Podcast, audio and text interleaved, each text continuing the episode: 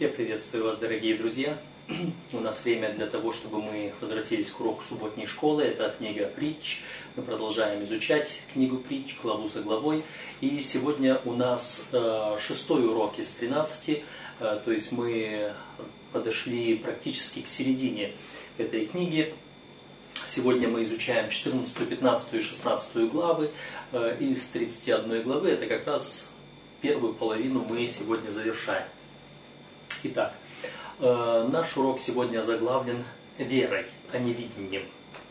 И памятный стих говорит, есть пути, которые кажутся человеку прямыми, но конец их – путь к смерти. Действительно, автор нашего урочника выбрал э, хорошее название и хороший памятный стих, который, который соответствует э, один другому. То есть мы движемся по нашей жизни, доверяя Богу, именно верой, а не тем, что нам кажется, что мы видим, что мы ощущаем, что мы сами решаем. То есть мы понимаем э, главенство Бога в нашей жизни тем, что Бог выше нас, Он знает больше нас, Он, Его решение лучше для нас и так далее, и так далее. На эту тему э, этот урок довольно-таки много хочет нам показать и прекрасные примеры нам открывает. Итак, здесь эм, в самом начале, во вступлении, автор ссылается на апостола Павла, э, который говорит, мы видим как бы сквозь тусклое стекло, гадательно, это первое послание Коринфянам 13-12.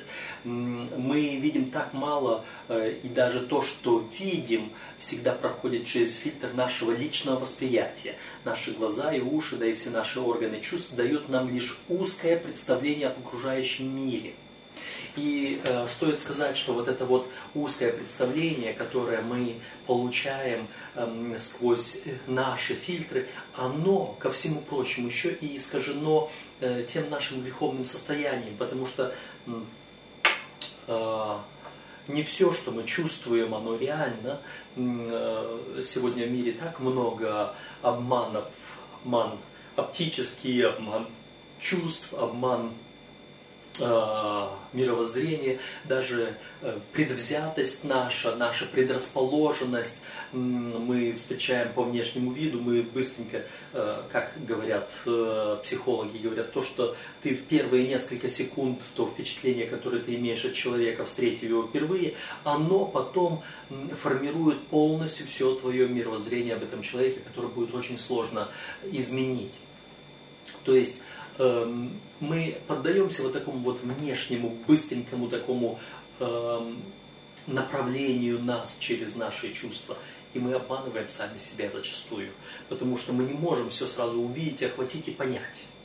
Первый взгляд на человека, первый взгляд на обстоятельства, первый взгляд на события, нам кажется, о, я увидел, я понял, что там происходит. А на самом-то деле – когда начинаешь вникать в детали, оказывается, там было все совсем по-другому, все совсем наоборот, все совсем не так, потому что я не заметил вот той важной детали, вот этой важной детали, потому что я посмотрел вот сюда, а это второстепенная часть, а не посмотрел вот сюда, на эту главную часть и так далее.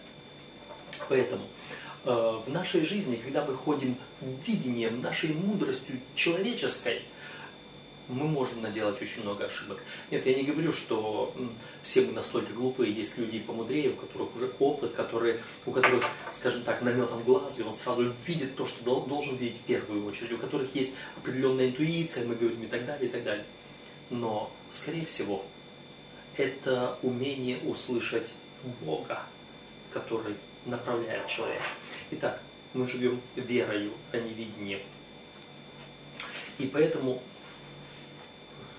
наши следующие две части эм, в э, уроке, в, так, в том, как Жак Дюкан предлагает нам изучать книгу притч, первая часть за воскресенье э, уверенность глупого, и из 14 главы он выбирает э, все то, что сказано о глупых. И получается очень интересная картинка.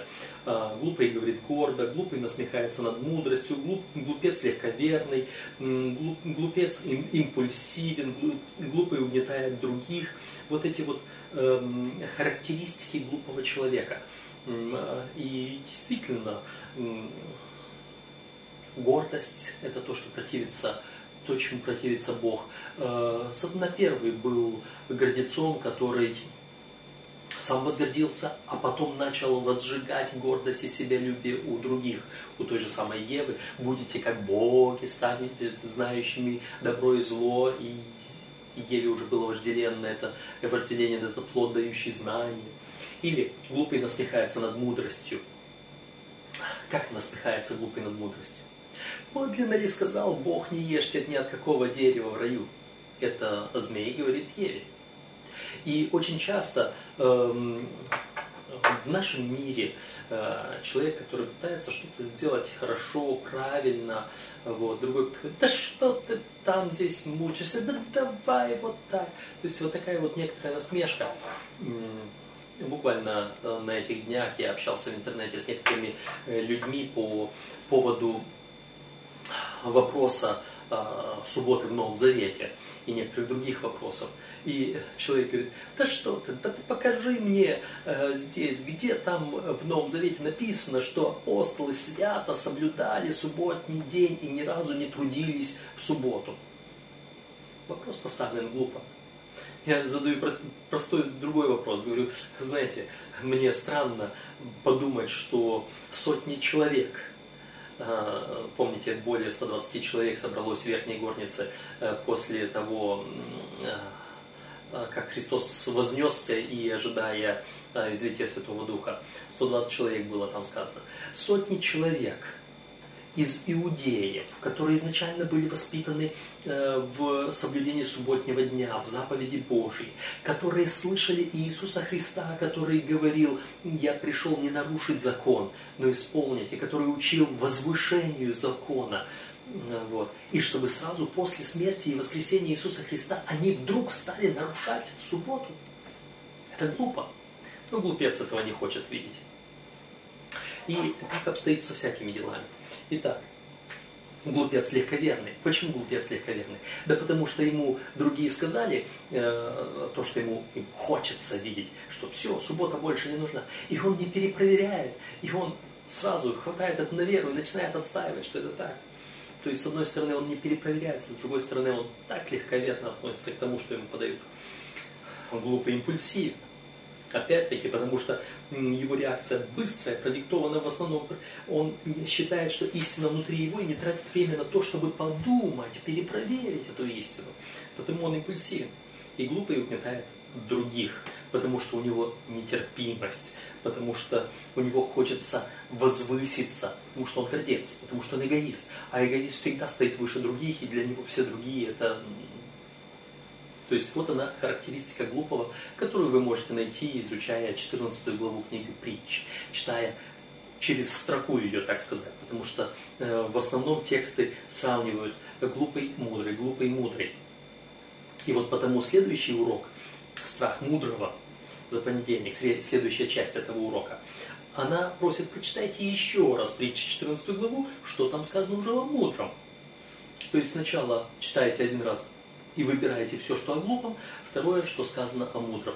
И опять-таки мы видим характеристики, которые Жак Дюкан здесь нам предлагает. Мудрый говорит кротко, мудрый ценит обучение и знания, мудрый осторожен, мудрый спокоен, мудрый сострадателен и чуток. Почему? Потому что мудрость Божья это и есть вот тот характер Божий, который у Бога это любовь. Любовь это забота о других. Поэтому мудрец кроткий, точно так же, как и Христос был кроток, молчалив, эм, обдумывает, ценит знания, обучение, осторожен.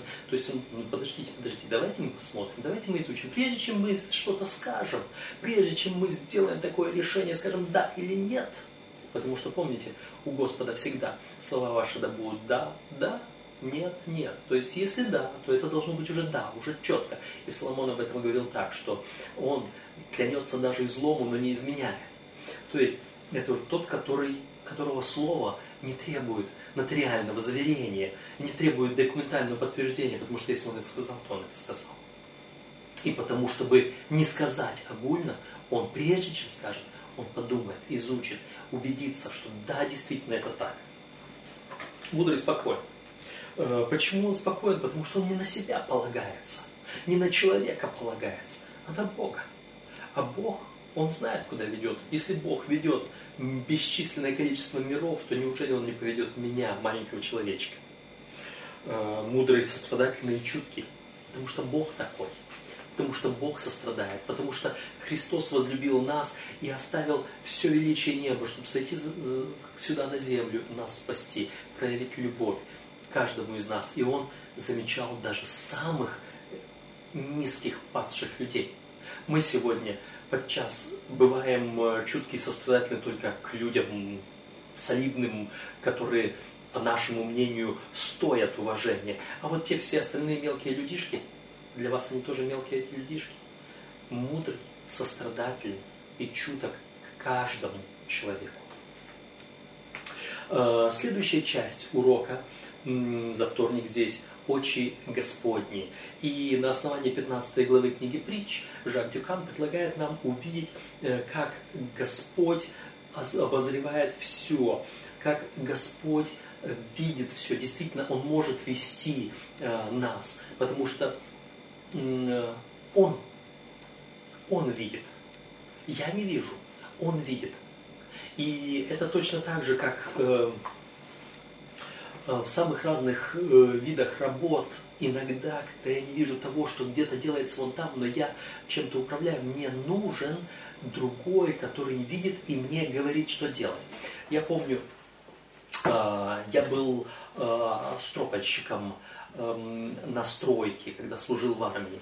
Кто такой стропольщик, может быть, для кого-то это неизвестно, непонятно. Вы знаете, все башенные краны э, на строительстве, высокий кран, э, который должен поднять груз отсюда и подать его вон туда. И э, крановщик где-то там наверху, в своей будке, он пытается сверху все это увидеть, но подчас для него это либо очень мало, либо даже закрыто бывает, потому что он должен опустить э, свой груз за какую-то стену, и он там не видит, что там творится, потому что стена перед ним закрывает. Стропольщик – это тот, который здесь подцепляет э, груз, а потом показывает, где его остановить. И стропольщик разговаривает э, с крановщиком на своем языке вира, майна, э, поднять, опустить влево, вправо, вперед, вниз, кареткой сюда, кареткой сюда подвинуть. Для чего? Он показывает, как продвинуть этот груз, куда нацелить стрелу, чтобы опустить груз ровно туда, где нужно. И даже если крановщик этого не видит, он полагается, что стропольщик ему говорит правильно, потому что стропольщик это видит и знает, и потому что стропольщик профессионал в этом деле. Вот точно так же и я. Я вот здесь на земле. Я не вижу дальше кончика своего носа. Я не знаю, что будет у меня через две минуты, через две секунды какой кирпич упадет мне на голову или какой кирпич окажется у меня перед ногой, чтобы я споткнулся.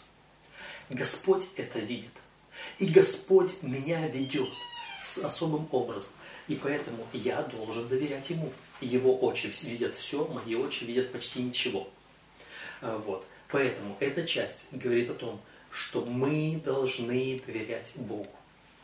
Дальше, следующая часть из 15 главы притч э, говорит о радости, и это часть за среду нашего урока. Радость. Почему, прочитайте 15, притчи 15 главу, почему радость является таким важным человеческим качеством. Вот интересно, э, о радости мы вспоминаем от самого творения. Даже здесь премудрость, когда рассказывала о себе, о своем появлении, о своем рождении, она говорит, я веселилась, радовалась при творении земли. Э, Иов говорит, вернее, Господь, отвечая Иову из бури в книге Иова, говорит, где был ты, когда я полагал основание земли, и когда все сыны Божии восклицали от радости. Что такое радость? Счастье, блаженство. Э, Библия очень много использует подобных слов. Блажен ты, э, счастлив это наше слово. Я не уверен, что в Библии, русская Библия содержит слово «счастье». Сейчас проверим. Э, да, счастье есть в книге Иова несколько раз, в книге притчи один раз, и все. Э, слово «счастье». Почему? Потому что счастье, оно э, такое светское слово, в русском языке больше слова блаженство. Блаженство состояние такой духовной радости. И Господь настолько возлюбил нас, что Он сделал нашу жизнь прекрасной и наделил нас чувствами, которые могут радоваться, веселиться, ликовать, эм, быть блаженными. Господь сотворил нам не просто эм, один цветок, который давал нам благоухание, а тысячи разных цветов, не только одну ноту для того, чтобы мы э, могли сообщаться, но множество разных звуков, тонов, полутонов, оттенков и так далее запахи самые разные и так далее. Господь сделал это, потому что Он любит нас, и потому что Он сам есть любовь, и Он сам есть радость и наслаждение. Поэтому радость и счастье является неотъемлемой частью нашей жизни. Однако, мы вначале говорили о чувствах человека, о том, что они обманчивы. Поэтому, поэтому э, радость, счастье, блаженство является не свидетельством того, что мы с Богом, а результатом того, что мы с Богом. Не свидетельством нашей мудрости, а результатом нашей мудрости. Почему? Потому что в достижении мудрости, на пути мудрости не все у нас является блаженством, потому что мы не эгоистичны, потому что не, мы не самолюбивы. Эгоистичный, самолюбивый человек, он хочет сначала все себе – а потом, может быть, и другим перепадет, если что-то у него лишнее оказалось. Мудрый человек, он заботится о другом, он служит другому. И служа, служа другим, мы сначала отдаем и узнаем, что величайшее блаженство, блажение давать, нежели получать. Сначала ты отдаешь, сначала ты отрываешь от себя, а потом испытываешь блаженство, видя радость другого получившего. Поэтому, если я во главу угла поставлю сначала мои радостные чувства, мое блаженство, то я буду глупцом, потому что я забочусь о себе. Но если я во главу угла поставлю служение другим, которое м, требует м, с моей стороны какой-то отдачи, какого-то, какой-то жертвы, какого-то труда, э, чего-то такого, то вначале как будто бы я э, теряю, как будто бы я отдаю, как будто бы я жертвую, но потом я приобретаю гораздо больше нематериального, а в форме вот той радости, вот того счастья, вот того блаженства, вот того ликования, которое обещает Господь. Я думаю, что вы чувствуете разницу между одним и другим, да? Итак, радость – это хороший признак нашего пребывания в Боге, но только в том случае, когда радость сопровождает, а не бежит впереди.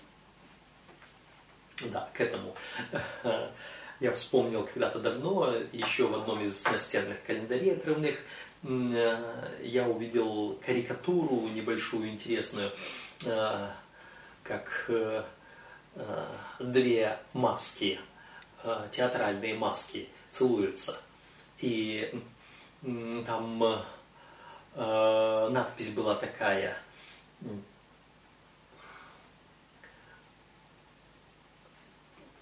Да, по-моему, э, там было сказано так, поцелуй до свадьбы расхолаживает так, как преждевременное ура до атаки. Вот представьте себе, что мы сидим в окопе и еще не выскочили в атаку начали кричать «Ура!». Что это «Ура» означает? Когда человек бежит, армия наступает, бежит в атаку, воины бегут в атаку, и они начинают кричать «Ура!», то вот этот вот, как э, в дни Гедеона. У них не было никакого оружия, у них были только кувшины, у них были трубы и у них были светильники. Э, светильники в кувшинах, они затрубили трубами, разбили кувшины и появился свет. И они закричали э, и вот это ошеломило неприятеля. Неприятель, видя вот такой вот радостный возглас победы, бежит. Но когда этот радостный возглас победы пока еще до наступления, что это будет? Неприятель услышит, где вы и что вы думаете, что вы планируете, и приготовится. в той корректуре было то же самое в отношении преждевременного поцелуя, но мы сейчас не об этом. Преждевременная радость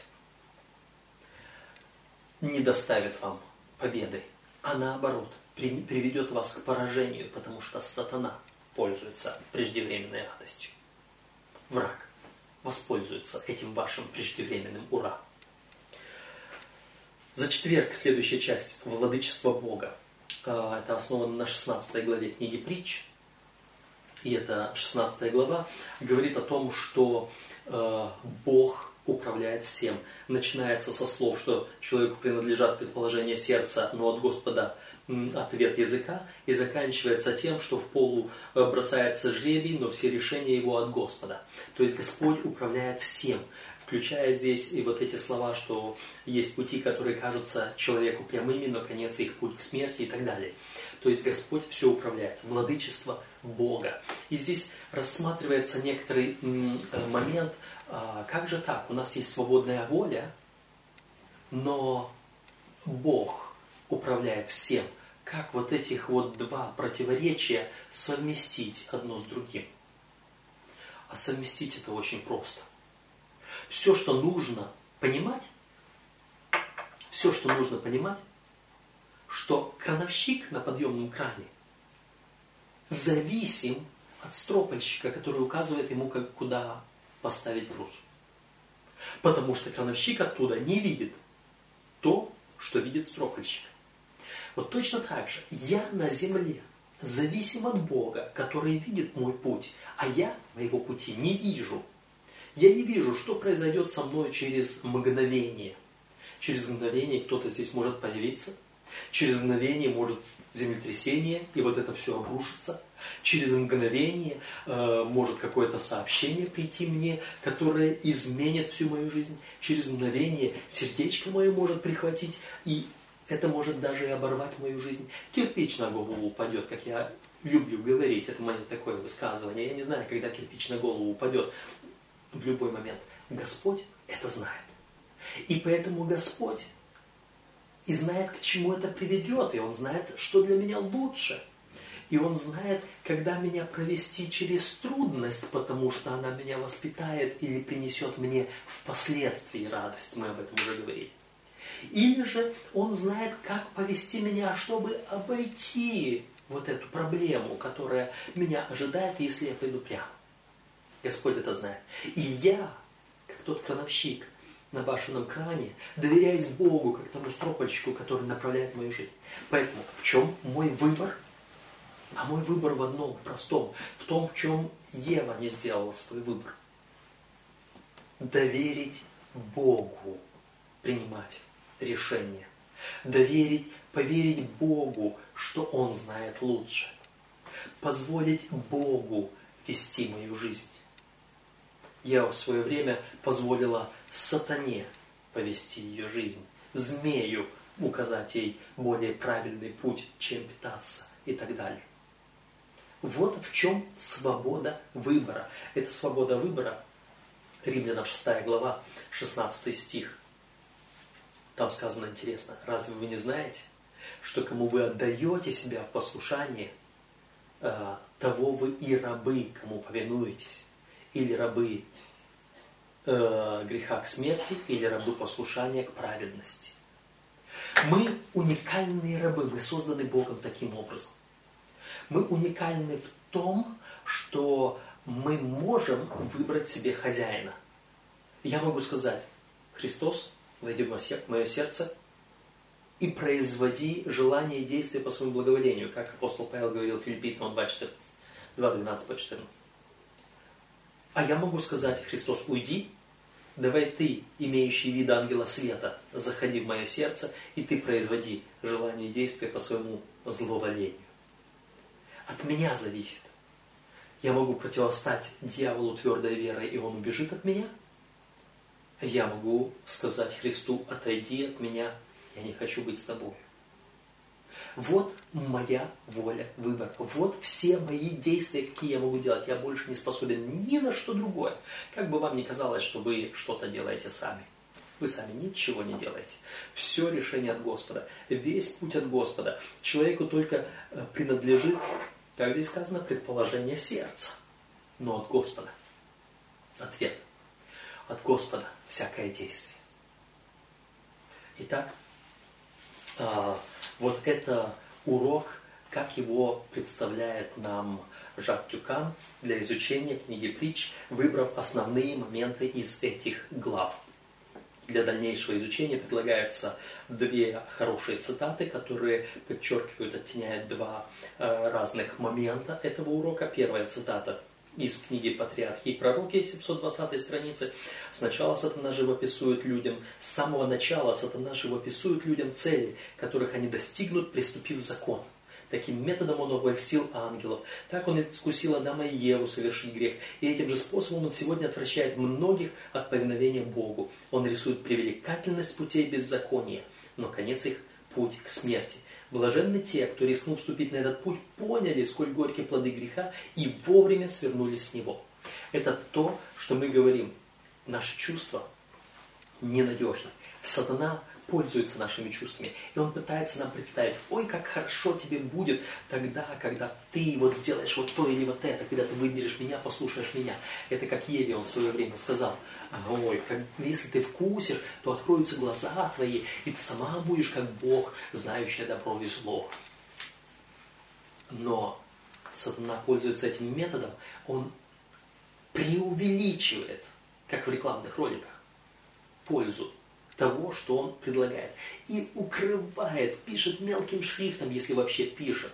Он подчас даже нарушает правила рекламы и вообще не сообщает о негативных сторонах, которые куда страшнее и которые перекрывают любую пользу от того, что он предлагает. А, следующая цитата. Это уже из книги «Служение исцеления», страница 251 оригинала. Ничто не способствует здоровью тела и души больше, чем дух благодарности и хвалы. Это несомненная обязанность противостоять меланхолии, недовольным мыслям и чувствам. Такой же обязанностью является молитва. Если мы обручены с небом, то можем ли мы, словно группа плакальщиц, идти по дороге в дом Отца, стеная и жалуясь? Христиане, постоянно выражающие недовольство и, по-видимому, считающие приподнятое и радостное состояние духа грехом, не обладают подлинной религией. Да. Э, вспоминается другая юмористическая история, когда некий мальчик увидел э, длинную морду лошади и сказал, «Э, папа, это, вот это такой христианин, да? Понимаете, очень часто мы все грустные. Христианин – он всегда радуется, веселится, ликует, блаженствует. Христианин счастлив. Даже когда он идет по долине скорбной тени, по долине смертной тени. А, всегда радуйтесь, за все благодарите, непрестанно молитесь, ибо такова у вас воля Божия. Это писал апостол Павел Фессалоникийцам, помните, да? Мы всегда должны увидеть положительное в любом, что допускает в нашей жизни Господь. Положительное, научение, помощь. И даже если мы его сейчас не видим, мы должны знать, мы должны жить верою, доверять Богу, что Бог, как написано у апостола Павла, любящим Бога, призванным по его изволению, все содействует ко благу. И все это значит все. И поэтому радуйтесь. Радуйтесь, ликуйте, возвеселитесь, ибо велика награда ваша на небесах. Множество таких текстов в Библии, которые говорят о радости. Поэтому тот, кто допускает в своей жизни разочарование, э, депрессию, э, уныние и так далее. Нет, я не хочу сказать, что мы все лишены этого всего. Оно есть в нашей жизни точно так же, как и все греховное. Но мы имеем методы борьбы с этим. И мы должны противостоять всякой, э, всяким э, таким стрессовым ситуациям, всяким депрессиям, всяким, всякому унынию и так далее. Мы должны противостоять силою Бога. Радуйтесь. Потому что христиане, постоянно выражающие недовольство, они не обладают подлинной религией. Как написано в любви нет страха, а мы боимся подчас. Но в любви нет страха, потому что если я доверяю Богу, я пойду вперед. А, точно так же в любви нет уныния, как здесь было сказано. И если мы обручены с небом, то можем ли мы, словно группа плакальщик, идти по дороге в дом Отца? Могу ли я со слезами идти в дом к моему супругу или супруге, если у нас подлинная любовь? В жизни всякое, конечно, бывает, но мы говорим об идеале, о совершенстве. Итак, вот таков урок, представленный нам э, здесь. Э, далее я опять буду разбирать э, три главы, которые мы читаем сегодня. Это главу 14, 15 и 16 по одному тексту, э, показывая духовную интерпретацию книги притч. И поэтому Э, на этом я завершаю первую часть нашего урока. И э, после этого будет вторая часть нашего урока, представленная в отдельном ролике. И те, кому, кто заинтересован именно в таком детальном изучении книги притч, я предлагаю э, посмотреть на эту книгу со мной, пройтись по всем главам. Это, может быть, окажется немного более длинным, долгим путем, потому что требуется время для просмотра всех этих стихов. Здесь это практически сотни стихов, 35 плюс 33 плюс 33, это практически э, ровным счетом 101 стих нам предстоит рассмотреть. И на 101 стих время потребуется. Поэтому благодарю вас, кто изучил урок до сих пор по нашему урочнику по темам Жака Дюкана. Да благословит вас Господь.